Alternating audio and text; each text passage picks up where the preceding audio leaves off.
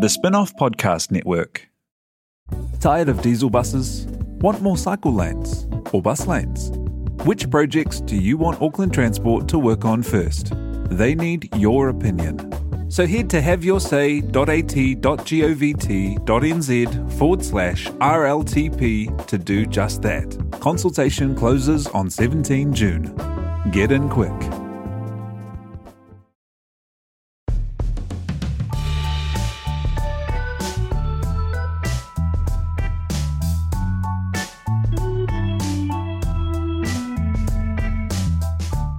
No, my. This is Gone by Lunchtime, um, otherwise known as the New Zealand edition of What the Fuck Just Happened Today. Uh, special thanks goes out to Simplicity, who are a KiwiSaver provider, who are now our sponsor. And um, I'm not a financial advisor, but they sound pretty great to me. Have a look at the bottom of any of the politics posts and um, follow the links. And before you know it, everything will be better in your life. Before we get going, Annabelle, Annabelle Lee, you've got a plea to New Zealand. Oh yeah, just just to our politicians really, just from henceforth, if you could not do anything drastic in the three hours prior to our record of Gone by Lunchtime, that would be really helpful because it's really hard to keep up, especially if you already have a full time job where you're having to have a lot of hui and then mm. quickly catch up, mm. hui catch up. So it's catch 2 up. p.m. on Everybody down- Tuesday. Yeah. Just And it we'll out. just stop, you know, Just down tools, everyone go Just have, have a a, cup break. of tea Go and and have a drink. down. Take a breather. It's not that important. Yeah. nap. It's only politics. Um, how are you, Ben Thomas? Well, great. Um, the campaign has come alive.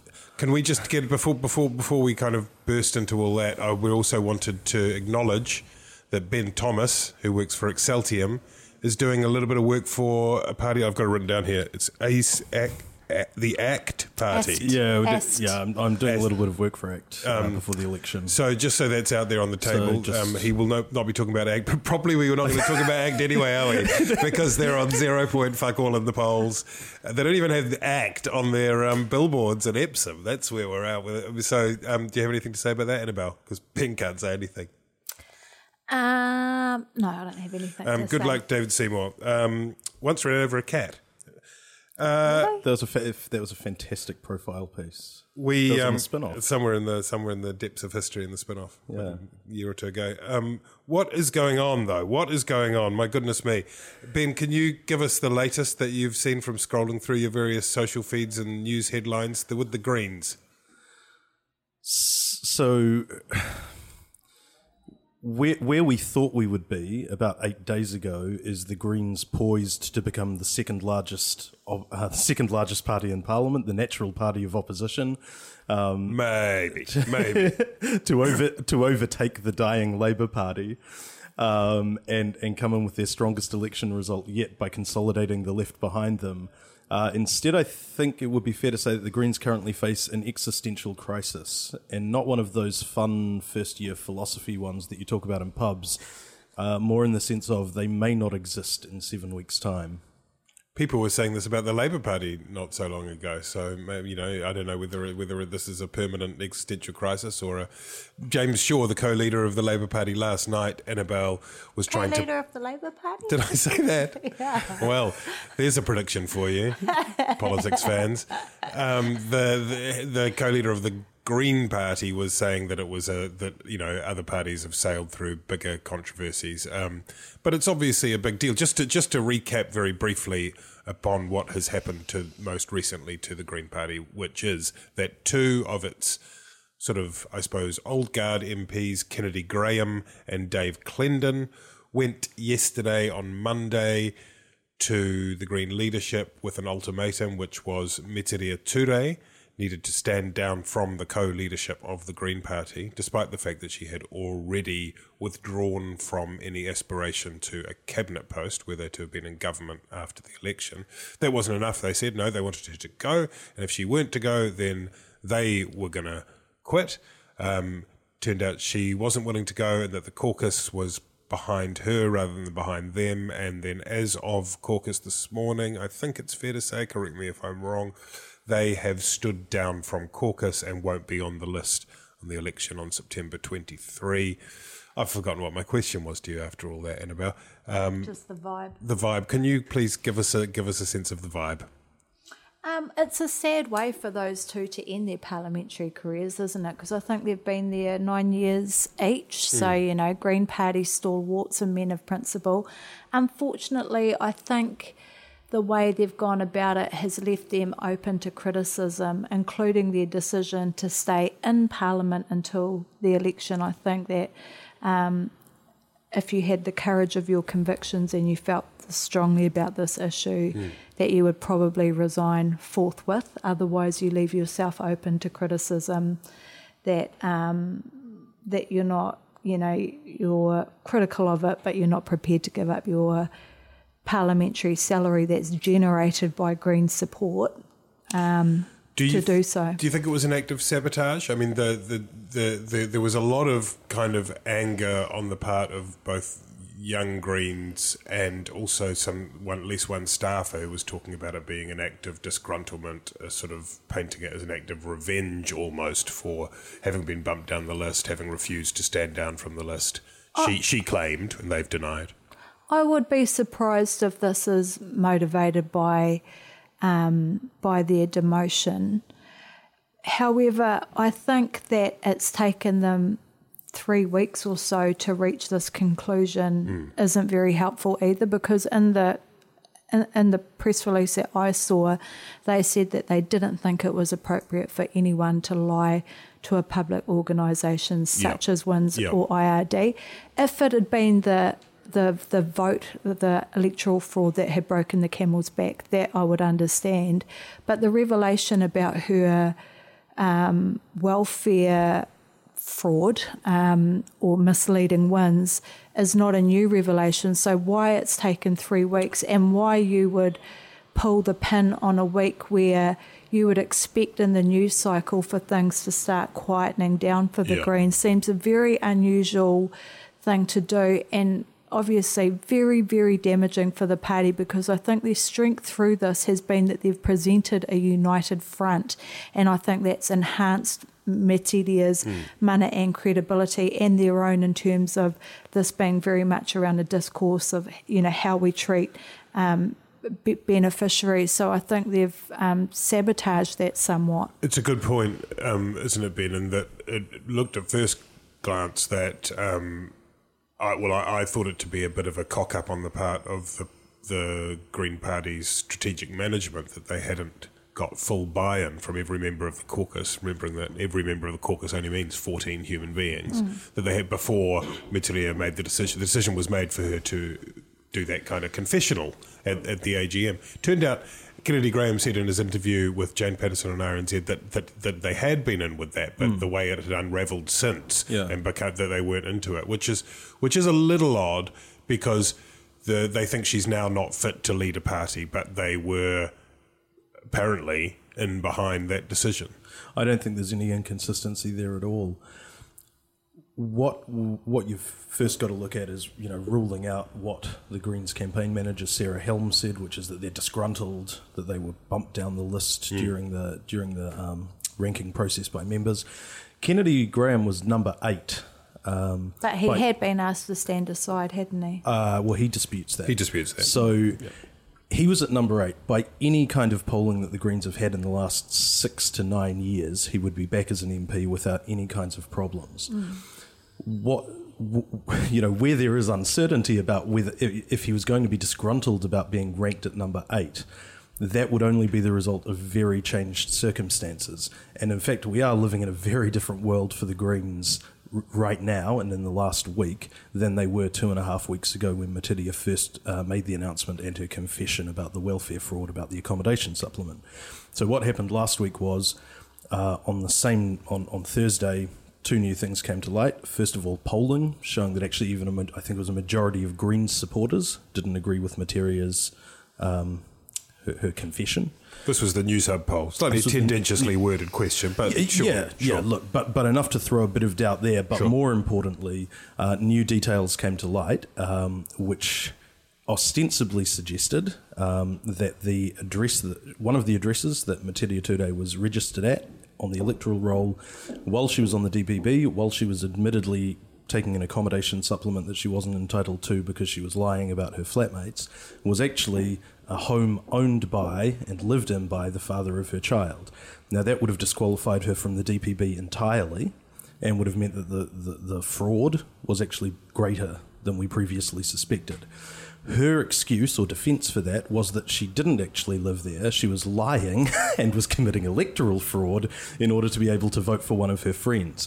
Now, whatever you think of her original story uh, and and also the the new story that she's given, and if you believe that new version of events, um, you, you can recognise that that narrative has shifted substantially from the the you know the the deprived sole parent who was struggling to feed her kids and scrambling for survival, and it changed you know, and the and the other thing that changed um, was the Labor Party leadership and the, probably the Greens' level of polling support around there. I'm not sure what the Greens' polling regularity is, but I, I don't think it's right to say that because they agreed to this truncated or edited version of her story two and a half weeks ago, that they can't then come to the conclusion that she's not the right person to lead them into the election and form a government. I mean, timing is everything in politics. Uh, Jacinda Ardern did a an interview um, about her, you know, she was confronted by a lack of achievements in her nine years in Parliament. And she said, yeah, the timing has been bad. She's been in opposition. Well, the timing is very bad for Metiria Turei right now. We'll get on to the, the um, Jacinda Ardern question in a moment. But um, to Ben's point, Annabelle, about um, the way the story has shifted and uh, expanded a bit in terms of Metiria Turei's um, admission, has it unravelled? I mean, there is a sense, isn't there, that while there were many people um, who would not, who would, who don't, wouldn't care to stand in judgment of the uh, story about someone's experience when they were trying to make ends meet um, on a benefit, studying, solo parent. Once it starts op- expanding into questions of, however piffling the offence might be, uh, uh, a breach of electoral uh, law in effect, then it starts to somehow look more damaging, doesn't it?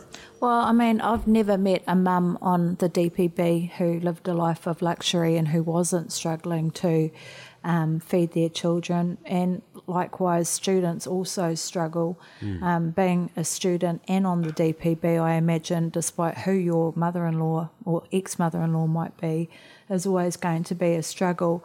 I think the Greens took a political risk, and it, and it was one worth taking, but I think they balls up their strategy in that when you open the door to the media when you make a confession like this, you really have to open up the door the whole way and let everything out and mm, front mm. everything. If you just open it halfway, then your political editors are going to boot in the door and, and get the rest. So I think in retrospect, it would have been wise for Metiria to front foot this by meeting with WINZ first, by getting an exact mm. amount of how much she had to repay and to start repaying it. To, and she may have forgotten about the electoral fraud. It's hardly the crime of the century, in my opinion. I'm to be honest, I think most New Zealanders are more offended by MPs who stand for electorates and receive a salary representing electorates that they don't live in. But it's still electoral fraud. I think if she had front footed all of that stuff first and got it all out in the open and be seen to be proactively dealing with it, paying for it, letting it all out there, that would have been a much wiser strategy than the situation that we've had over the last couple of weeks of little bits of information um, dripping out and dripping out and, mm. and causing more damage. Mm. So I think it was a, a, risk that could have been managed a lot better, but unfortunately, it seems like the cart has been put, put before the horse, and um, and it, it, it has caused some some damage. But likewise, you know, there's a number of people on the on the left who feel that you know it's a great thing that it's opened up a conversation that New Zealanders um, haven't been willing to have. And if you look at the media and the coverage, you have to say that they've they've perfectly justified her argument that you know beneficiaries are vilified in this country, and that's what we've seen in terms of the media narrative around her. The whole the whole media narrative, you think, or some I think I think most of it has been pretty um, negative. Yeah. Mm-hmm. Look, there isn't a sense in which Metiria is the author of her own misfortune. Um, in terms of presentationally, um, I thought the way that she confessed confessed originally was extreme was very good and very effective. And I, along with some other commentators, totally wrongly predicted this was a was a masterstroke of genius. Um, further disclaimer: I, I, got that real wrong. Um, the you know the, this idea that um, you know the, this this idea that you know she I think what did she say being a you know, being subject to these benefit rules makes you a liar and makes you break the rules. And there was this, you know, this this kind of feeling of, you know, just the, you know, the kind of dehumanizing effect of the system. And I thought that came across really well. Since then, she's been ex- she's she's basically been defiant and base and and acted with what comes across, I think, is quite a sense of entitlement about everything she's subsequently done and everything that's subsequently come to light. You know, having fun standing for the McGillicuddy Serious Party um, and I, you know, there was an astounding picture um, that Radio New Zealand tweeted of their stand-up with James Shaw, who for some reason has been pushed in to front this uh, rather than Metiria Turei. Um, which well, she she was in Dunedin last night, to be fair, but but, but yeah. sure, sure. Um, and and and you know the United Caucus is standing behind her very symbolically, sort of their backs up against the wall of the Bowen House lifts um, in Lambton Quay, uh, surrounded by media, and the only person smiling is Metiria Turei. Oh, I see. Right. So that, that um, those are some of the things mm. that I think is interesting, like having fun with McGillicuddy Serious. Like, mm. are people on the DPB not allowed to have fun or not allowed to stand for politics, would we be as upset if she played netball? I'm not sure. Look, and the other yeah. the other narrative has been that she has advocated breaking the law.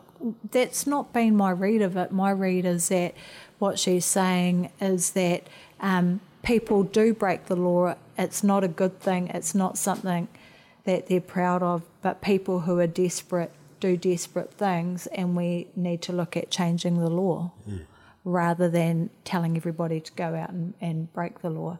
But hey, this is a party founded on legalized marijuana, so you know obeying the law isn't necessarily a big part of their playbook anyway. There, um, it set off a lot of things in motion. Uh, that AGM speech, uh, one of which was a surge initially in the polls for, for the Greens. So in one of the polls, I think it was the Newshub Reid poll, they went as high as fifteen percent. Um, but no, was it was it was that the one news Colmar? Anyway, it doesn't matter. It feels like ancient history now. Several years ago, it was a couple of weeks. Um, that led probably almost directly to Labour's uh, slump, which in turn led to Andrew Little talking about quitting, which in turn led to a very fast and efficient uh, defenestration, and Jacinda Ardern being promoted to the leader, which in turn led to the dra- the Greens being drained of some of their vote again.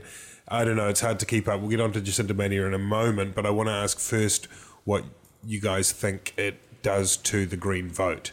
There's been whispers about their their them sort of falling down into the single digits. Do do Labor soak up all of their votes and in the end are Labor fine, or does this play into National's critique of the Labour Green bloc being a circus and they lose on aggregate overall? This is a, a, a foolish game to, to guess, but guess. About about ten days ago, I incorrectly predicted that Labour's challenge in the election was uh, to avoid falling off a cliff face. I think right now the Greens' challenge is to like avoid falling into some kind of pit into the center of the earth. They um, they, they will they will have immediately lost that uh, post AGM bump that they got uh, as soon as Jacinda uh, Ardern became the leader of Labor. The next step was to get claw back all of those uh, Greens votes that uh, Labor had lost since 2008, back when they were polling in the mid 30s I think that would have come pretty swiftly last week. Um, I th- I think they will really struggle to be more than a six or seven percent party after the election, and if they can't sort out their internal problems, they may not make five percent. Things things have been moving fast, though. I mean, there will, there there will be a there will be a base of Green voters who will feel that Metiria Turei has been, if not martyred, done a very brave thing in terms of taking the hits and um, mm. having to forego a genuine a genuine ambition of hers, which was to have the social development portfolio. Mm. Maybe maybe it won't be so bad, Annabelle. Do you think do you think that it's going to hurt them hit them hard in the in the polls? Uh, I would be surprised if the next poll um, has seen them grow that 15% or hold on to it. I imagine they will take um, some sort of hit. I spoke to someone today who I thought would be um, sympathetic towards Metiria's plight, and they said to me, the thing is that um, when it comes to the ballot box, the ballot box is tapu. So I think, interestingly, um, the the ballot, bo- the um, electoral fraud yeah. um, may hurt her in some quarters. I think in terms of the left right block, I don't see a whole lot of disgruntled Green voters going over to ACT or or, national. or national. So I don't yeah. think it will hurt the left right block. But I do think that we'll see um, some of the Green support bleed back over to Labour. What's your take, Ben? I, I, I, my suspicion is that there were some people um, who the the kind of soft key fans who would have been drifting back towards Jacinda Ardern. I mean, I, I feel like they're some of the people I've been talking to at school drop off in my uh, Auckland suburban life. Um, but they will now be getting battered with the message that the the the left on the whole is actually in disarray, and I reckon that they might stick with with with with national. I don't know. What do you think? Yeah, I mean, we've seen over the last week and a half that National doesn't have any clue how to attack Jacinda mm. or try and undermine her. Uh, this Greens opening is mana from heaven for them uh, because they can go back to you know the the sinking rowboat in all directions and talking about the, the lines they've been using have been chaos on the left, shambles mm. on the left, and and they're not wrong. You know, a, a basically a, a deadweight co-leader for the Greens. You know, who's essentially a dead conjoined twin attached to James Shaw that he's got to kind of lug around gosh, now. Um, and you know who can't take part in the next government, um, who is a sitting duck for you know in, invasive and difficult media questions, um, and and we've seen Jacinda Ardern has been just ba- basically in, in in the nicest Jacinda comforting, caring, reassuring way, absolutely cutting them loose in every one of her media appearances. Yeah, refusing to refusing to engage in those questions, and and, and, of course the, the extraordinarily brutal assassination of Metiria Turei's ministerial career on Friday. She's I don't think that it's necessarily that bad for. I think if this had happened under Andrew, this would be catastrophic for Labor. I'm not convinced that it's that bad a thing for Labor under Jacinda, and it's actually now given her a platform to say, and she has, if you want steady leadership, I can provide strong, firm, but reasonable, steady leadership.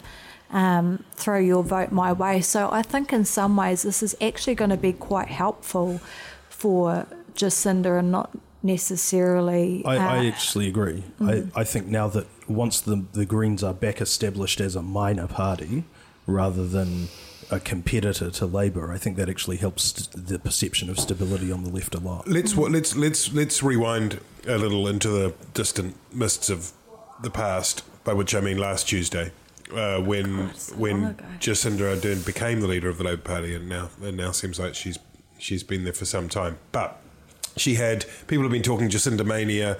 People have been getting uh, very excited, perhaps some too excited. Um, there has been pom poms distributed in, in, in, in panic by the Minister of Foreign Affairs of all people. But I, it was quite it was an amazing week, and it seemed to me there were sort of three three moments you could probably identify out of it. The first one was that press conference where which was unanimously lauded, and I think rightly. I don't think anyone could do anything but look at that press conference and go, "Wow, she had them. She was she was sort of strong, direct." um, and funny. You know, I mean, I, I, I um, because I'm cool, I watched the press conference again and actually noted down the number of laughs in it. There were 14 times the press gallery laughed. Oh, awesome. She named used um, she addressed them by the the journalist by name nine times in that short press conference, and I think one of the one of its advantages for her probably was that they didn't really have much time to think about it. You know what it's like; you just kind of have to get up there and do it. They had they had. I asked asked Jacinda Ardern when I saw her in a in the TV3 green room how long they had, and she, they had sort of less than an, less, less than an hour to prep for that press conference. Did you see that? And they just went boom, you know, and out it comes, and you either sink or swim, and she she swam. Did you see that amazing uh, Maiki Sherman piece on Seven Sharp? No, but They- I heard about it. Did you tell me about I'm a, that? Annabelle? I'm a huge Maiki fan. She's a great Apparently journalist. they're in we politics on Seven about Chaps. that. Someone Well, was telling me Kitty about it. Allen was telling us when Oh, we yeah, were at. TV3 the Okay, other day. Yeah. where they where they cranked up the mics at the press conference so that they could pick up Grant Robertson instructing Doing- Jacinda from delivering a behind line, her, delivering a line, Giv- yeah. giv- giving her lines, which I think she almost uniformly ignored. But Yeah, um, right. but it was it was amazing. Right. It was- I've never seen Maiki something Sherman like is quality, right? She, Yes. she She's the business, Seven girl. Sharp is back. Seven Sharp is on. Mm-hmm. top top Um, politics journal. Uh, she should be she should be anchoring it with that lovely Toni Street. She should be incredible. Um, and then the second thing in the week, by my reckoning, was uh, was indeed a television moment, and it was the the AM show and the Mark Richardson thing, um, and it was when she said she pointed her finger and At said you. you, and it was had a little there was a little kind of visceral moment there, and it was. It, it looked like a bit of anger and it was articulate, but it wasn't really about her. It was about a general point of principle. And I think people, and it ended up getting headlines around the world, and New Zealanders love headlines around the world. Um, I mean, you know, it was everywhere, right? And so that was a, that was a, that seemed like a really big human moment in a weird way. And then, and then the third thing was the kind of, if you like, Machiavellian or the kind of political operator th- point, which you've uh, alluded to already, Ben, which was The gangland killing. The, the gangland killing, where um, a message was sent via Grant Robertson. It sounds sounds like. Uh, I think it was the chief of staff. Under, they said that they Okay. did it under the memorandum of understanding, so it would have been the chief of staff. um, whoever it was, someone was dispatched down the corridor to uh, tell the Greens that Metiria Turei would not be having a role in a future Ardern-led cabinet. Of course, going James Shaw, and then and then shortly, uh, and, and, and then Metiria gave a press conference saying she decided not to seek his and, and James Shaw said subsequently that they were going to do that anyway. Who knows? Who cares? In a way, it showed. I mean, it showed a sort of decisiveness, you can say, ruthlessness, if you like, whatever. And though it felt like to me like of the week, those three moments, sort of sprinkled out with a whole bunch of pretty strong media appearances, gave a kind of, I mean, flawless is overdoing it, but you could not have hoped for a better debut week, could you, Annabelle? no, no. It was um, an impressive four week. Uh, it was an impressive week, and if she manages to maintain that momentum, that vigor and assertiveness with charm throughout the um, throughout the campaign, then she will most certainly be a force to be reckoned with. You had come- her on, on, on your day. on your show, The Hui, which screens on Sunday mornings on television three. Um, how did you how did how did she strike you in terms of her off camera demeanor? Was was was was was she surrounded by advisors? Um, she was there with Kelvin Davis, her new deputy. What was the She was was, there what with was Kelvin the vibe? Davis and What Jodie vibe? Hacker. The vibe was relaxed and very optimistic, Yeah. which is something Relentlessly optimistic. Relent- relentlessly optimistic, which is, to, to be honest, not something we see a lot of in our green room Yeah. when we're interviewing politicians. But um, no, they are genuinely um, on cloud nine at the moment. Those two, aren't they? Relentlessly optimistic, Ben. Is that gonna is that can that last, or does that that sort of start becoming a bit grating after a little while? It's only got to last seven more weeks. Yeah, if that, Uh, so- yeah, six more. six and a half. Hey, six John and a half, Key managed to do it for a whole nine years. Right. Yeah, the, the, we still don't know what the cusp of the special thing we were on ever was. Um, Maybe it was Jacinda Ardern. Maybe that was it. you, you can write these things out she could for a long that time. it was me.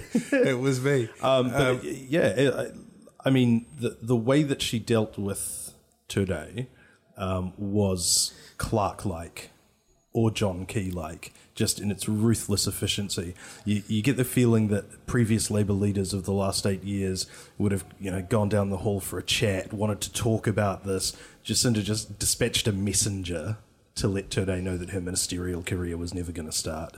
um, and then made sure that the media knew about that. Um, and and and today uh, was on Morning Report, you know, really disowning the Greens, dis, you know, absolutely pushing them away from where Labor was in terms of their campaigning, and still sounding like you know the, the nicest, most approachable, friendly Hmm. person in politics. She seemed to sort of downgrade the, the memorandum memorandum of understanding a bit. If I recall correctly, she Yeah. said to Morning Report, Put it on the Morning Report desk and then put her coffee on top of it. Yeah. she said that you know the, the the memorandum of understanding. All that is is is just it's just a, an agreement if. We're in a position to form a government that will, you know, we'll, we'll look into it. That's what she seemed to be saying. And of course, the memorandum of understanding is more than that. It's an agreement to work together. It's an agreement to alert each other about policy development. No surprises. no surprises. Yes, it comes to an end on election day, and there was always that risk, which is greater than ever now, that Labor, if strong enough, could go with New Zealand first in a repeat of what year was it? Was it two thousand and five? 2005. Um, where the Greens were all ready to join up and got flushed at the last minute. Um, but uh, the issue, I suppose, I wonder about with Jacinda Ardern with the Greens, she's mostly said, "I'm not going to talk about that. I'm going to talk about us." And she's also said things like, "Oh, I don't think I don't think I'll talk about that. That would be unhelpful."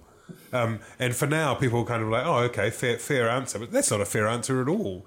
You, whether things are helpful for you or not is neither here nor there. And the the kind of lines she's trying to draw about which questions she answers and which ones she doesn't will I think start to be tested a bit more, won't they, as we as we as we go on?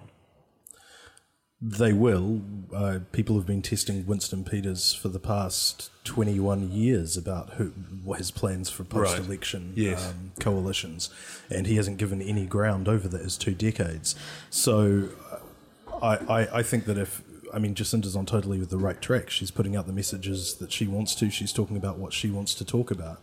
Um, I, I, I still don't think you can fault anything in her performance to date. That's probably something that Andrew wasn't as good as, you know, getting drawn into discussions or arguments that you don't want to Yeah. have. That so far she's handled, handled quite masterfully, keyish, in fact. And it's something the current Prime Minister, you know, we saw earlier in the year did get drawn down those blind alleys of talking about superannuation when he didn't want to and having to make sort of policy announcements seemingly off the cuff. So it's a real skill and it shows that they've got a pretty serious leader right now. It's interesting. I was listening to some of her answers um, on the sort of seven or eight thousand programs she's been on in the last few days, and some of them it's interesting to do a kind of experiment in your head and imagine Andrew Little saying exactly the same words, and it's plausible most of the answers that he would say exactly the same words, and they would sound so different. They would sound Well, there's this, soporific. They would sound evasive. You know, so there's this nonsense idea that National are trying to put about that the leader doesn't matter. There was a there was a, there was a line by Stephen Joyce who ran campaigns under the banner Team Key, and then Bill English said it's not about personality while posing for a selfie putting pineapple on his pizza. Yeah, I mean, of course, leadership matters. La- Labor had billions of dollars worth of social spending for poor people, for old people, for families that they were getting no traction or cut through on because, for instance, Metiria had a personal story that she could relay relay to audiences. Um, Jacinda bleeds empathy. you know, she, and and she's cultivated that brand extremely well. She has the highest EQ of any politician in the New Zealand Parliament. Uh, you know, since John Key at the very least, um, and and it really does change the whole game. So, what does it mean in terms of Metiria's leadership if she can't be a minister? Can you lead from the back like that? The notion that um, Shaw has put about is that she could be. They were thinking anyway of having one of her. I think I think it's true actually, but it does it does sound a stretch that they were thinking one one co-leader could be the person who was the link to the back bench, you know, and the link there there to the grassroots beyond well, that. Marama Fox uh, is not a minister, um, and she's a multi-party co-leader.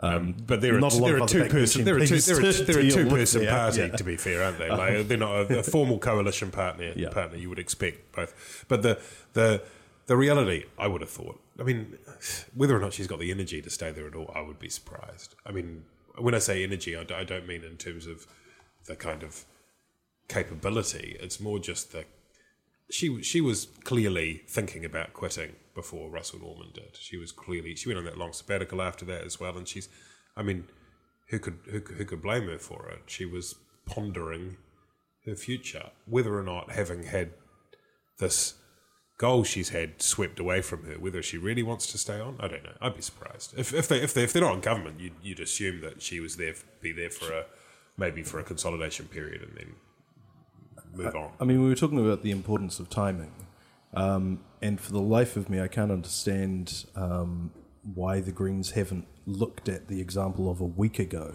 and seen how quickly you can turn around a bad situation. Is this where you do your Chloe Swarbrick booster? This is absolutely is the, Chloe, the, beginning of my Chloe, Chloe Swarbrick okay. for leader pitch. T hey Modi Should we just take a rest? You can do your Chloe. Do your Chloe. Go, do Chloe. It's been all over if, social media. If you, if you, shilling for for Chloe if you look at um, you know if you look at the immediate reaction to Jacinda becoming the Labour leader, the the kind of zeitgeisty uptake of these "let's do it," you know, the campaign of our lives kind of slogans. Um, and what you were talking about before, you know, the fact that Jacinda is funny, she's a bit sort of post-internet. Um, that the you would think that there would never be a better climate heading into a very difficult campaign for the Greens in their current state, where they're already looking at, you know, I would think being about between six and eight percent, um, to get in, basically ride that slipstream. You know, photo ops with Jacinda and Chloe Swarbrick at public events versus Metiria sort of hiding out behind James Shaw and Jacinda sort of, you know, you know, what, staying what in the car. What ministerial portfolio would you give her, Ben? Uh, interestingly enough, I have thought about that. I would have thought um, arts, culture, and heritage would be a good pick for her. Um, some of the work that she was doing on what you might call the Auckland cultural ecology during the Mayoral campaign was pretty interesting. He's put a lot of thought into this. Yep, it's like it's this is this, this is the this is the the mood is sweeping Kingsland and surrounding suburbs. It's it's a rising movement, and you heard it here first. Um, Annabelle, can I ask you about Kelvin Davis, who we haven't mentioned yet? But he's a it's a it's a package deal with um, Jacinda Ardern and Kelvin Davis, and sometimes I think we overstate the importance of deputies. Mostly people don't care, but we do have a battle now: Bill English plus Paula Bennett versus Jacinda Ardern plus Kelvin Davis, and he he his impact is partly his personality overall. He's got this sort of uh, kind of a kind of uh, silver fox stubbornness, staunchness thing going on, but also what he does as someone standing in Te Tokerau in a Maori seat. He do, he he he could shift the balance a bit or the dynamic a bit in those in those Maori seats. Yeah. Definitely, I think so. Yeah, I think he's a good foil for Jacinda in terms of the relentless positivity um, we saw him have a little snap on um, Q and A, and I don't think that's necessarily a bad thing because I think there's a a group of Labor supporters that will like to see him calling a spade a spade. Um, he he's an interesting guy because the first couple of times he ran for parliament, he was one of those guys that almost came across across as sort of rote learned in terms of party policy and pushing mm. the party line. And then, of course, in 2011, I think it was, he slipped out the back door. He got a really low list placing, and he kind of reinvented himself on Twitter almost as this really irreverent punchy. A bit devil may care as a, well. Yeah, a little bit devil may care, and um, and he's managed to maintain that when he got back in yeah. in 2014 when when um, Shane Jones left and he inherited yeah. his spot on the list. I think. Kelvin um, will appeal to obviously um, Maori, but importantly to perhaps more rural, provincial kind of New Zealanders. Um, but certainly in terms of the Maori seats, um, this uh, strategically was a very good move for Labor because, as I said last time, the narrative for a long time has been that Labor um, disempowers Maori. Um, Maori is still not over the foreshore and seabed, despite winning back um, six of the seven Maori seats. Um, Maori weren't given great list places. They've never had a Maori in leadership. So I think his promotion is deserved, but it's also strategically very good in terms of enhancing the mana of their Maori candidates in the Maori seats. And I think, again, it will, you know, probably be hurt, hurt. Um, Kelvin's come up with the line um, quality, not quantity, and I think that's going to resonate with people. It's it's funny, um, but but I do think that um, Hone will really struggle to get back into Parliament mm. now, despite that deal with the Maori Party, and I think too in terms of the Maori Party's other seats. Um, they will have more of a fight on their hands than what they perhaps did before. You can imagine, can't you, uh, Kelvin Davis going around Waiariki with Tamati Coffee and maybe even Jacinda Ardern yes. for a splash of further celebrity, uh, political celebrity, wandering around Waiariki and Te Ururoa Flavell's seat, which is essential for the Māori Party because they're not going to get 5% of the vote to get over the threshold. That It could be a wipeout. Do you reckon, Ben? He's making a I'm not sure face. L- Labour's been putting out what I think some pretty questionable poll results about Waiariki. I, I don't think that's a, a, threat. I think in terms of the party vote, and I think in terms of shoring up um, seats where they are more marginal, Tamaki Makaurau, uh, Te Tai Tokerau itself, and um, uh, Te Tai um, yeah, I, I, think this will really help Labour. Um, they have had a perception entirely fairly, in my opinion, um, that they that they do throw Maori under the bus, that mm. they do that they do take their Maori MPs for granted. Mm. Um, and actually, what we've seen over the past week is that there was quite a lot of old white man flab that you could cut out of Labour without really losing anything. Mm. And it was interesting to hear Jacinda say on the Hui in the weekend that Labour needed to learn the lessons of foreshore and seabed. Mm. You know, that's yeah. a very refreshing kōrero mm. that we haven't heard a lot of from Labour, so that will resonate with that, a lot of people. Plus the guy who was questioning whether or not the Māori Party were kaupapa Māori not that long ago. Yeah. Those seem like they could be, they could kind of reverberate a bit around those seats. Yeah. Let's talk a little bit about the National Party, who remain the biggest party in New Zealand. Um, Paula Bennett, the deputy leader, was on the television on the weekend on The Nation and asked about Jacinda Ardern and mentioned, I think her line was that New Zealand wants someone who's got the brains and the substance. And then Lisa Owen interjected, Are you saying that Jacinda Ardern doesn't have the substance? She said, No, no, no, no, no. I'm just saying that Billings. And of course, that was immediately turned into a headline about whether or not Jacinda had the brain. And that, that I mean, I think Paula Bennett was trying to avoid getting into that, but there seems to be there is a big appetite in the media, and they will uh, uh to or wherever to for for all that stuff. The, the the kind of radar is on high for anything that is can, can be perceived as an attack on Jacinda Ardern that is ageist or sexist. So or, that Newshub story initially had the headline um, Ardern lacks brain. That's right. To uh, be prime minister to uh, or to unite, to unite yeah. New Zealand. And I suspect um, someone and, made a few by, calls. By the time I clicked on the link through to it, the headline had been changed. It was an unfair headline. it, was. It, it, was. It was. I, it was. I, mean, I don't know how it was changed, but if I was working for Paula Bennett, I would I, have been on that. I, I would imagine quick. there would have been a number of extremely urgent um, and very forceful calls because National is is exerting huge force of will super alert. to try not yeah, to they've tied their hands behind their backs yeah they, one, right? they, they they kind of floated a test balloon up when Jacinda Ardern became deputy. In the form of Nikki Kaye where Nikki Kaye who you know to her credit had beat Jacinda twice in Auckland Central yes. was a minister before her um, has had a very good parliamentary career. Um, took a few swipes at Jacinda you know, on, on matters that are actually pretty fair, lack of achievement, um, failing to make hits in opposition. None of, none of this was incorrect. Um, and she got slammed mm. by the media, absolutely mm. destroyed. There was a massive backlash, far, I think, probably in excess of what you'd expect from, you know, it was just a, a general debate speech in the House. And those things usually are a bit a bit like an unfunny comedy roast because it's MPs we're talking about. Yeah.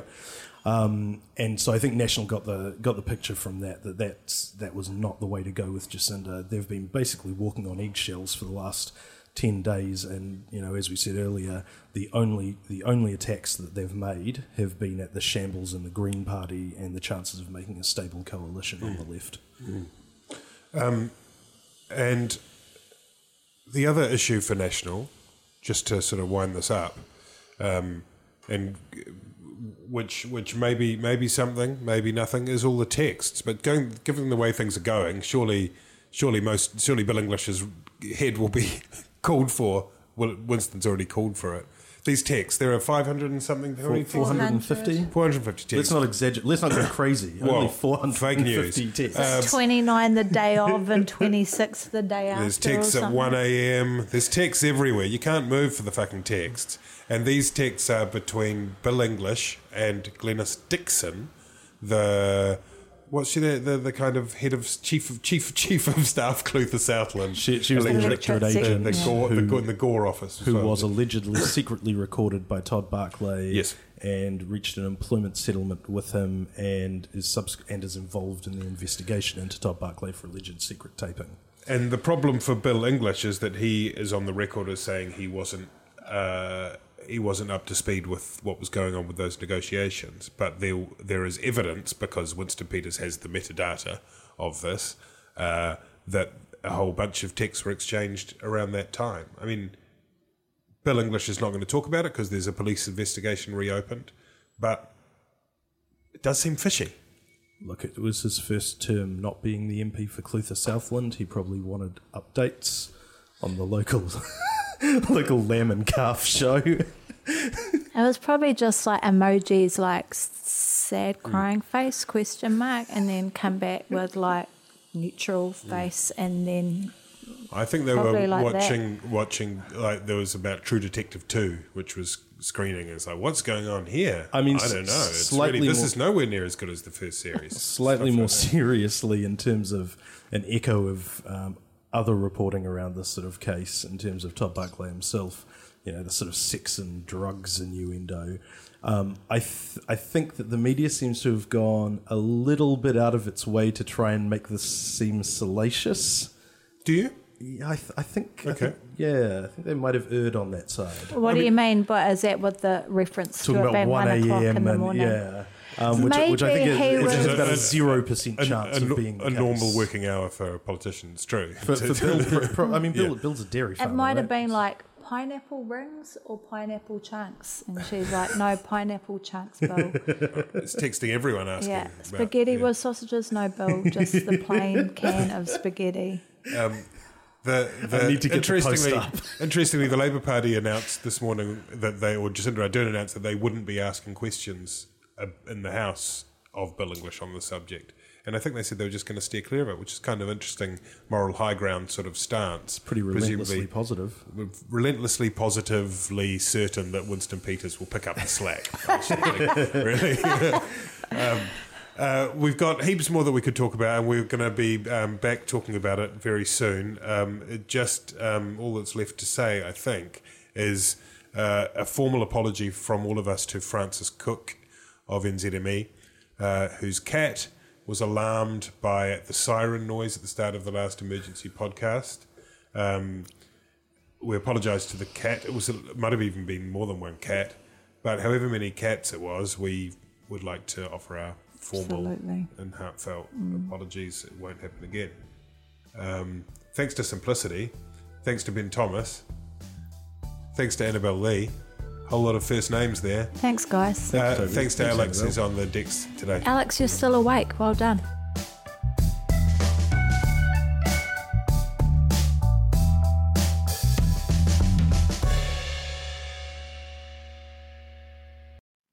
Kia ora e te iwi, Te Aihe Butler here, podcast manager at The Spinoff.